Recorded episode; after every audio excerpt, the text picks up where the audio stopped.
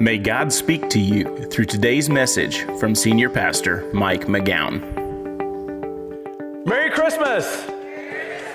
My name is Mike McGowan. I'm the Senior Pastor at Parkway Fellowship. Glad you're here today because we're continuing in our message series called Christmas Carols, where we are looking at the historical and biblical background of some of the most famous Christmas carols. Um, in fact, did you know that um, the Christmas carol Silver Bells has nothing to do with sleigh bells.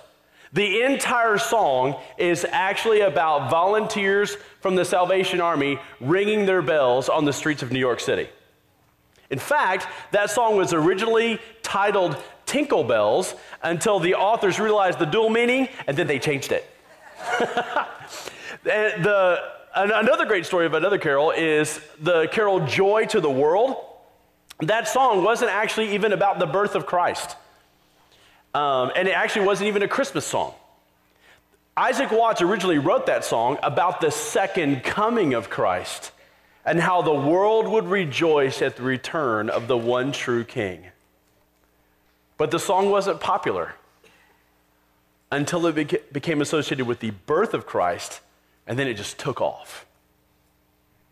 Well, okay. I mean, well, why do we even want to know these kinds of backgrounds and interesting facts about some of these carols? And yeah, it does make fun discussion, but even more than that, when we understand the background of some of these carols and we understand the deeper meaning of some of these carols, then it gives us a deeper meaning at Christmas time. And it gives us uh, a deeper spiritual encounter um, emotionally and in our relationship with God. Because here's the deal when we understand what the authors of some of these carols, what they were going through, that it, it, can help inspire us in our faith. Just like in the, when you're reading the Bible, when you understand what's going on in the life of the person that you're reading about and what they're going through, then it inspires you when you're going through the same thing.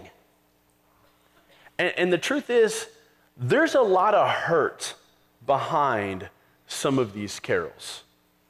In fact, today's carol is one of those. I heard the bells on Christmas Day.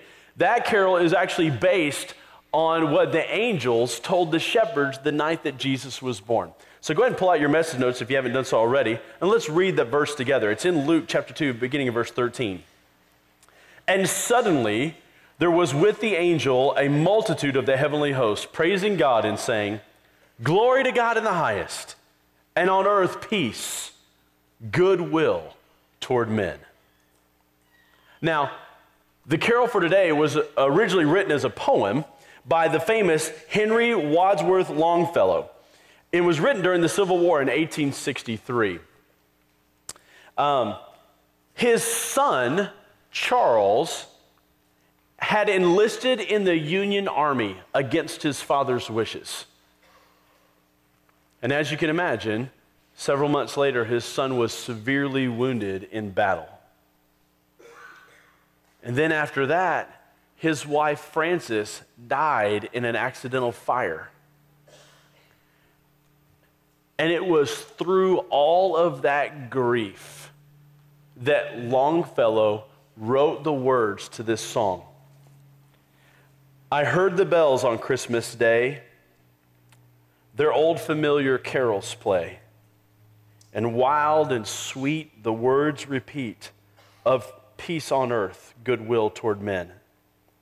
Then from each black, accursed mouth, the cannon thundered in the south, and with the sound, the carols drowned of peace on earth, goodwill toward men and in despair I bowed my head. There is no peace on earth, I said, for hate is strong and mocks the song of peace on earth, goodwill toward men. You see, Longfellow was questioning the goodness of God.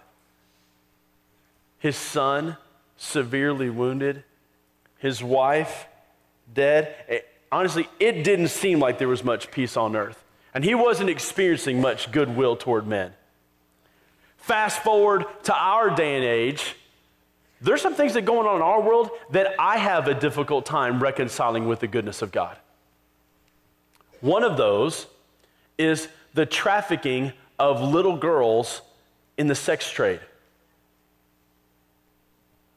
I mean, to think about little girls six, seven, eight, nine years old being sold to men five to ten times a night. Every night. Evil is strong. As the carol says, hate is strong and mocks the song of peace on earth, goodwill toward men. And sadly enough, it's not just little girls, it's little boys too. Which is why I'm so glad that our church works with an organization like Love 146. In fact, let's welcome Rob Morris, the president, co founder of Love 146, to the stage this morning. Rob, come on out here, buddy. So glad that you're here, man. So glad you're here. You know, uh, Rob and I, I mean, I've known about Rob, and he's known about our church and me for a while, but this today was actually this morning, earlier this morning was the first time we actually met, and I knew I liked him already, you know, because we're we see eye to eye. Uh, but listen, Love 146 is an amazing organization. They work 24 7, 365 to stop human trafficking. And I, honestly, I believe that they're going to do it because God uses men like Rob and their organization to do incredible things in this world. And Rob has six kids of his own, so I know that this topic is very near and dear to his heart as a father. So, Rob, why don't you share with us for a little bit and then I'll come back and wrap it up. All right, thanks, man. Well, good morning. Yeah, I was. Uh, I love the short jokes. Um, yeah, we. I. I have a. Um, again, I have six kids. I, have a 13 year old son. Our four youngest are, are adopted. And, and we tell, uh, specifically my 13 year old son, who's six foot two, that people will always know that you're adopted because there's no way you came from, from, uh, from this. So it's funny when I, when I hug and kiss him goodnight, he just sort of pats me on the head. kind, of, kind of a humiliating thing.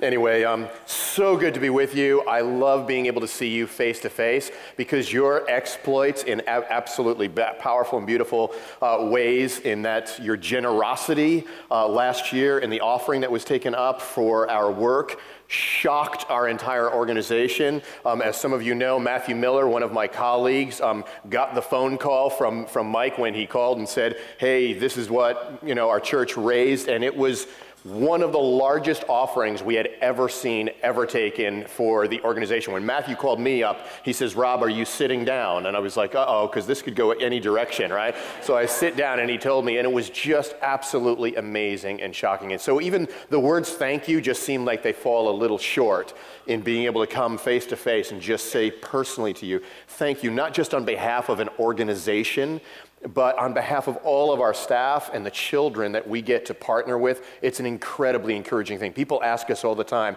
how do you keep your heads on straight? How do you keep your heads above water when your heads and our heads are buried in some of the darkest stories imaginable, day in and day out? And the answer is because of you is because when, when people come to the table and say, We're in this with you, um, it is just like a shot in the arm. It is unbelievably encouraging and it sends its ripples all the way through uh, the entire organization. So thank you for being that for us. I love, by the way, the family atmosphere in this church has just been incredible. I've had more people tell me today that they love me than I've ever had, I think, ever. So I don't know what that's all about, but thanks for that. Much, uh, much appreciated. Um, there's a civil rights leader from way back, W.E.B. Du Bois, who made this statement. He says, There is but one coward on earth, and that is the coward who dare not know.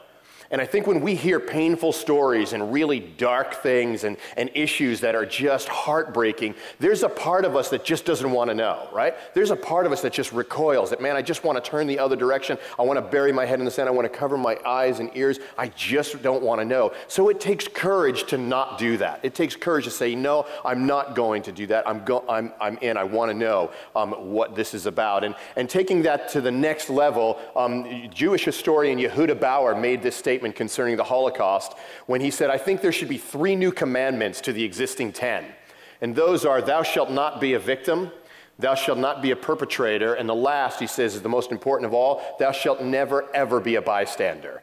And so, thank you for not only having the courage as a church to know about this issue, but to take it to the next level and saying, We're in this fight, we're going to do something about it. So, we deeply, deeply um, appreciate that. I love this carol by Longfellow in that you see a really beautiful example and a really a heartbreaking example of somebody wrestling with the realities of living in a dark world that it is messy, it is a mess. And you hear the honesty and the transparency in the words that he writes there of that tension of this is not the way it was meant to be.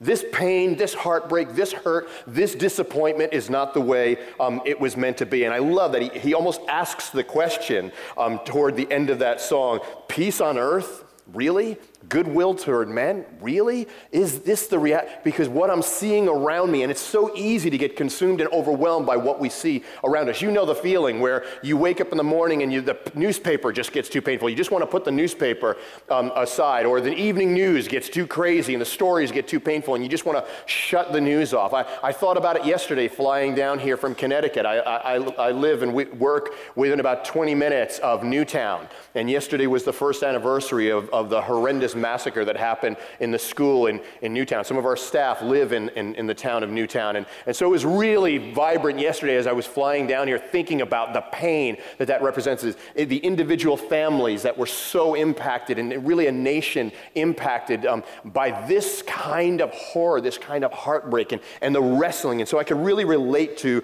that ache that you hear in Longfellow's um, song, that this is not the way it's supposed to be. So if you're like me, though, I can easily easily become overwhelmed, like the deer caught in the headlights when I hear statistics. And I could rattle those off for you this morning and make you could leave here just like, whoa, when you hear that there's between 20 and 30 million slaves alive on the planet today, that's big, man. That's huge. I, I was given the impression in high school that slavery ended with the Emancipation Proclamation. But the reality is that slavery still exists in some of its worst forms, and, it's, and it affects sometimes the most vulnerable, which are children um, and, and, uh, and women. And, and so we can get overwhelmed when we hear those stats, and so we have to break it down into a human level.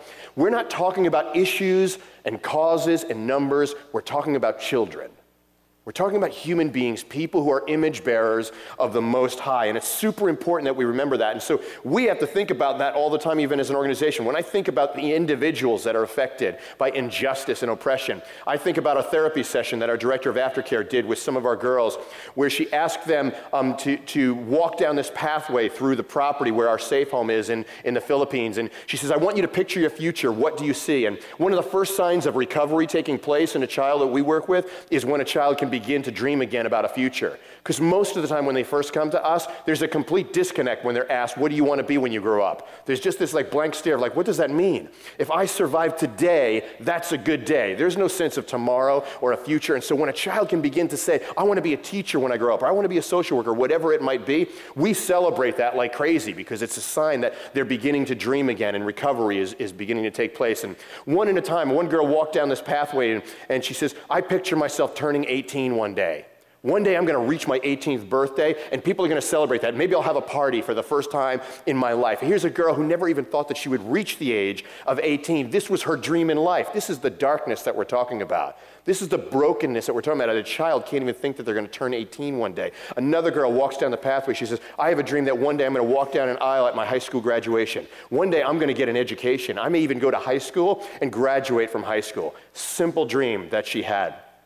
Third girl, heartbreaking. She walks down the pathway. She stopped in the middle of the pathway and she pretends to hold a bouquet of flowers as she closes her eyes. And she says, I have a dream that one day maybe I'm going to get married that maybe somebody will love me and value me the way that I should be loved and valued. And absolutely heartbreaking afterwards as she expressed her doubts to our director of aftercare, saying, Do you really think that's ever going to happen for me? When anyone finds out what I've been through or what has happened to me, do you think they're actually going to desire me or love me or value me the way I should be loved or valued? This is what we're talking about here human beings, real people. Um, I remember a girl one time meeting her in, in, in a shelter. She had just recently been rescued um, out of a brothel, and she was so broken, she would spend her days at the edge of the safe home property, sitting in a pile of dirt, taking handfuls of dirt and just pouring dirt over her head, wanting to disappear into the ground. I can't even fathom that kind of brokenness. Especially um, in a child. And that's what we're, we're talking about here. So we are in this season called Advent where we're celebrating the coming of hope, this sense of expectation building. And what is that based in? But it is based in a God who is not the one that turns away or buries his head, but physically immersed himself into the mess, physically immersing himself into the darkness in the form of a baby born in a nasty, messy stable as a sign that I'm not afraid of this mess, I'm going to be in it with you. It's what we call Emmanuel, which means what? God with us, not God outside of the mess, dabbling in it, but a God who immerses himself um, into the mess. And then he calls us to partner with him and to do the same. There's a passage of scripture that blew me away when I discovered it years ago, where I used to think that nothing could shock God right? He is God. He's the creator of the universe. Nothing can astonish the Most High, right? But there is a place that I found. It's the only place in all the Bible that I found that there is something that actually astonishes him.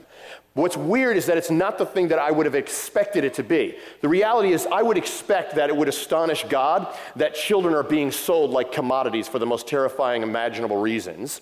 Um, I would think that the idea that 40,000 people are going to die today because of extreme poverty would be shocking and astonishing to God. But God says, These are the things that break my heart. In the book of Isaiah, he talks about the hungry, the naked, the oppressed, the poor, the fatherless, and the widow. And he says, This breaks my heart. And I look for justice, and justice is no nowhere to be found. And he goes on to say, So I looked for somebody to intervene. I looked for somebody in Isaiah 59. He says, I looked for somebody to stand between the strong and the weak, to do something about the mess.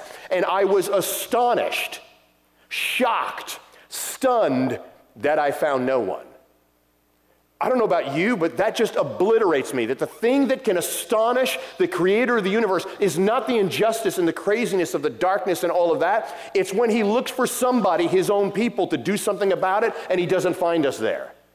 God help us to be found by Him immersed in the mess. I remember when I was leaving um, the high school parking lot one year when I was in high school, somebody on the bus, we were on the bus, somebody yells, Fight, fight. We look out the window and there was a crazy fight happening in the school parking lot. And we all rushed to the side of the bus to get a window seat to watch the fight happening in the school parking lot. You know what that's all about? Almost tipping the bus over, and we're watching, and there's like 15 people on one kid.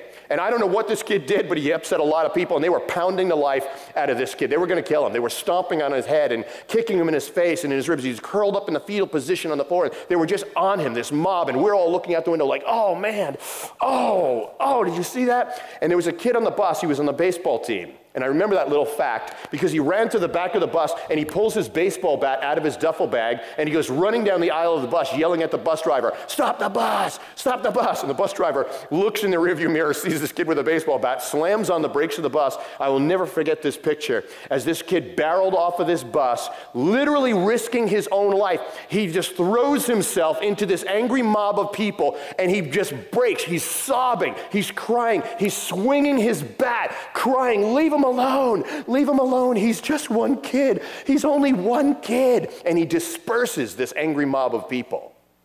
And I will never forget this sick feeling coming over me in that moment as I discovered what I was. I'm just an observer, man. That's all I am.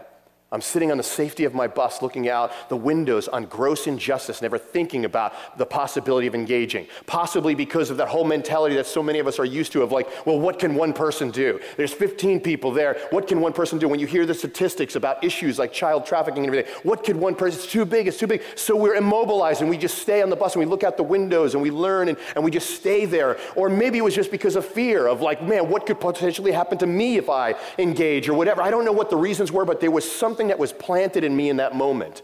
This sense of determination of I never want to feel like this again. I never want to be this guy again. Who, and there was a seed planted there that took years and years and years to eventually give birth into something that actually looks like doing justice. But something happened there. You guys, the church was never meant to be a bus.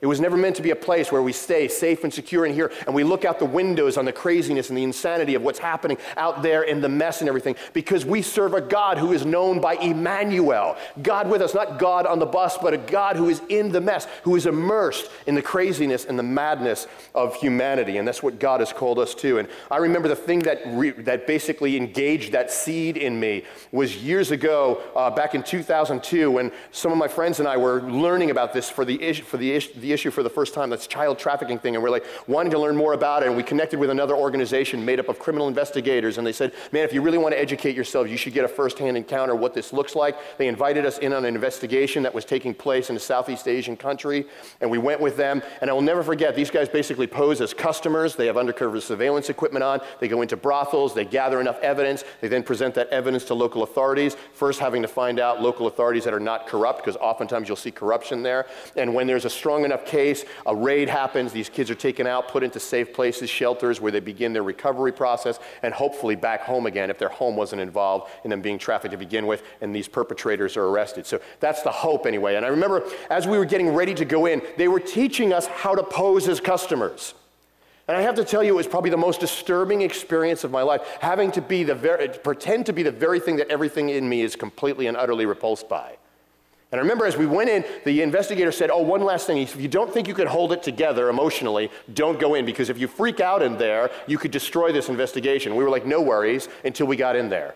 And I will never forget as we found ourselves standing in this room looking through these glass windows at young children having even the dignity of a name stripped from them. They just had numbers pinned to their red dresses. And on this side of the glass, I was standing shoulder to shoulder with predators who were purchasing these kids for absolutely horrific reasons. And all of a sudden, those words in my head were coming again of that investigator saying, If you don't think you can hold it together, because everything in me as a man, as a father, as a human being, wanted to react in that wanted to smash through that glass and try to get as many of those kids out of there as I could. Everything in me was trying to figure out how many of these guys in this room could we take out right now. All of these thoughts and, and, and emotions were raging, and we had to restrain ourselves so as not to destroy this ongoing investigation. And I remember the thing that so took my breath away was the looks in the eyes of these kids. Having six kids of my own, one of the few things I figured out about children is that if there should any, anybody on the planet that still has a light on in their eyes, that still has that sparkle in their eyes, it should be a kid. And to see that completely stripped from them, they were like little robots, completely shut down emotionally. They were staring at children's cartoons playing on television sets, waiting to be purchased. And there was this blank robotic stare, completely shut down, except for one girl. And my guess was that she was probably new to the brothel because that, that light had not been taken from her yet. She was the only one not looking at the children's cartoons. She was staring at us through the glass, and there was still this fight left in her eyes. I will never forget those eyes, never forget that face. Oftentimes, it's the last face that I see at night before I go to sleep, and I'll never forget her number. Her number was 146. And so, even naming our organization is to remind us on a daily basis this isn't about issues, causes, or statistics. It's about individual children that God loves and wants to do something um, in, in their lives. And, and so we birthed this organization where we have aftercare programs caring for survivors. We also just don't want to keep doing that. We want to stop it from happening. So we develop prevention programs. We've developed task forces. And this isn't something that just happens in Eastern Europe where we work or, or Asia, but it happens here. We just opened an office in Houston this past year. We're working in prevention education, going into schools and educating young people and those that work with young people. We have task forces. We'd love, if you're interested in that, to connect with us out that task forces are basically the hands-on, I want, I'm a modern day abolitionist, I want to do something about this in my own uh, city. And so things were birthed out of that place. I think sometimes we look at the, hu- at the human race as the sinking ship. It's, a, it's like the Titanic, and it's going down, man. And you know what we do? We build a lifeboat, and we call it the, the church, and we're like sailing away from the mess and the sinking ship. And God is like calling us back. If God is saying anything today, He's calling us back to the sinking ship where the cry of the human heart is, O come, O come, Emmanuel. Show up in the mess. And oftentimes we're moving in the opposite direction of where God wants us to go. So God wants us to show up in the mess. And when we do, anything can happen. Miracles take place. And, and I've gotten to see, um, in the last few years, I've gotten to see a young girl who one day had a dream of turning 18 turn 18 and we celebrated her birthday like there was no tomorrow. We went wild. I saw a girl who one day had a dream that maybe she would graduate from high school, go to school, graduate from high school, go on to college, receiving a certificate that now enables her to work with other kids who've been through what she's been through.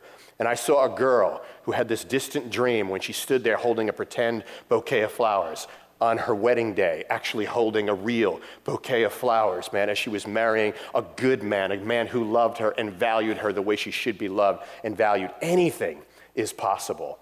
You know, years ago, I, I was at a shelter um, where these kids were, and this young girl comes running up to me, all giggling and sparkly eyed, like a little girl should be, and she's tugging on my shirt, trying desperately to tell me something in a language that I don't speak or understand. So I couldn't figure out what she was saying, but she was trying so hard to tell me something. I bring the translator over. She was a caregiver in the home that could translate into English. And I said, Can you tell me what she's trying to tell me? I, I can't figure it out. And, and she's trying hard to tell me something. And so the translator listens to the little girl, and, and I see what looks like a grin come over this translator's face. She looks at me, she goes, Rob, she wants to teach you to dance.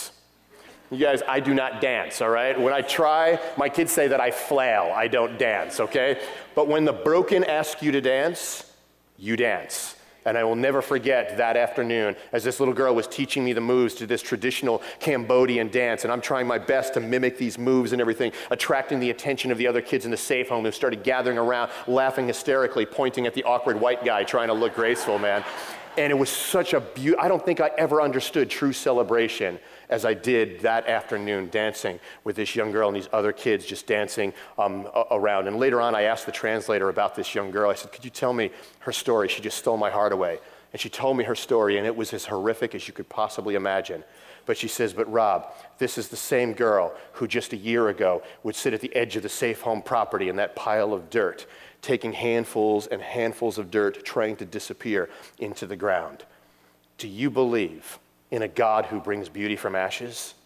I do with everything in every fiber of my being. I get to see him do it. And the crazy, wild, and beautiful thing of it all is that he uses simple people like me and you. So, again, I just want to say thank you for helping write the stories of these children and changing their stories drastically into stories of beauty and restoration and joy, because that, at the end of the day, is what Christmas is all about. God bless you. Mike.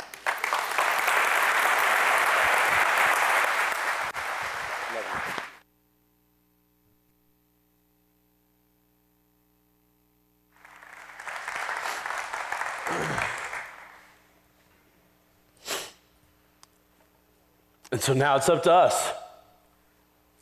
Now it's up to us to be a part of what God is doing through this incredible organization. I mean, this is why we have an annual Christmas offering to help organizations like this to prevent evils like that. And so I want you to go ahead and look at your, your, your messages, flip it over on the back. We have one fill in for today, one. And that is this the goal of our Christmas offering this year is $100,000. That's it.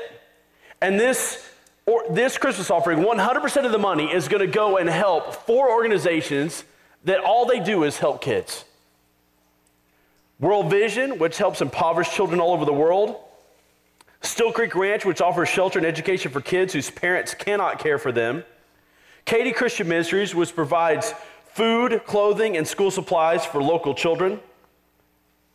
And Love 146, that helps prevent little girls from being trafficked and restores those who have. When you give to the Christmas offering, the lion's share of this money is going to go to help Love 146. And if we exceed our goal, 100% of the money that is over that goal is going to go help stop human trafficking. So please, give to this offering. Because isn't the best thing for these girls to never experience the horror in the first place? Because here's the deal every dollar you give goes to help prevent a little girl from being trafficked. Every dollar you give helps rescue another girl and helps her re- become restored and get her life back. I want you to look at how this carol concludes. Then, the, uh, then pealed the bells more loud and deep. God is not dead, nor does he sleep.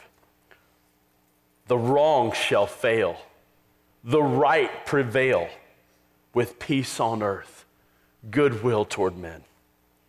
Till ringing, singing on its way, the world revolve from night to day, a voice, a chime, a chant sublime of peace on earth, goodwill toward men. You see, even Longfellow realized that in the end, God wins. God wins. Evil has a very temporary hold on this world.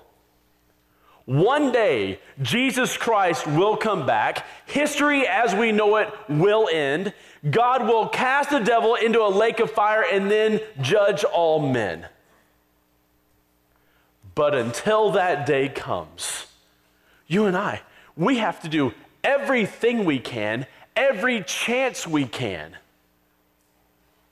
to help spread peace on earth and goodwill toward men, and especially to little children. And helping an organization like Love 146 does just that. So I want you to take your connection card. I want you to look at it. I want you to look on the back. Look at the next steps that are there. And I want you to check the next step or steps that you're going to take today. And I hope it's this first one. I will give to the Christmas offering this year. I'm not asking you to give an amount. I'm asking you to pray and ask God how much He wants you to give. And then whatever He tells you, give that. But would you give to the offering this year? It will change the life of a child. Next, add my name and info to the Love 146 mailing list. Now, look, here's the deal. At Parkway Fellowship, we never, ever share your personal contact information with anybody under any circumstances. However, if you check this box, then you are giving us permission to send your contact information to Love 146. Now, they have they tell me that they never ever share their contact information with anybody else either. So it's not like your name or information is going to get sold on a list somewhere else down the line. That'll never happen. But if you just want more information and you want them to start giving it to you, then check that box. Next, send me information about starting or joining a Love 146 task force. Now, Rob didn't get a chance to talk much about that, and I don't have time to tell you about it. There's information at a table outside. You can ask questions there. But if you want to actually get involved with Love 146, there, is, there are different task forces that you can join to help do some hands on work in um, in addressing this issue of human trafficking. And this just send me information. We'll send you information about it. There's multiple levels in which you can get involved. And so if you want information, check that box. Next, send me information about creating a Love 146 event or fundraiser. Next, I commit to pray weekly for 146, a Love 146 in 2014. Would you do that? Or the last one, I want to become a Christ follower today for the very first time in my life. Look, maybe you came to church today because you're searching for something because maybe there's been some tragedy in your life, or maybe there's just some dark things going on that you want to escape from. Let me tell you, you've come to the right place because Jesus Christ is your first best hope. And if you want to become a Christ follower, you have to pray and ask Jesus to forgive you for everything you've ever done wrong. And then, secondly, commit your life to following Him from this day forward. If you've never done that, there's a prayer at the bottom of your message notes. If you will pray that prayer and mean it, you can become a Christ follower today. But check this box because we want to send you some information in the mail. In fact, I want to, I want to give everybody a chance to respond to God right now. I want you to look at your next steps and I want you to pray and ask God to help you follow through, maybe what you need to give. Or if you want to become a Christ follower, this is your chance to pray that prayer. But I want everybody right now, bow your head and I want you in these next moments, do business with God.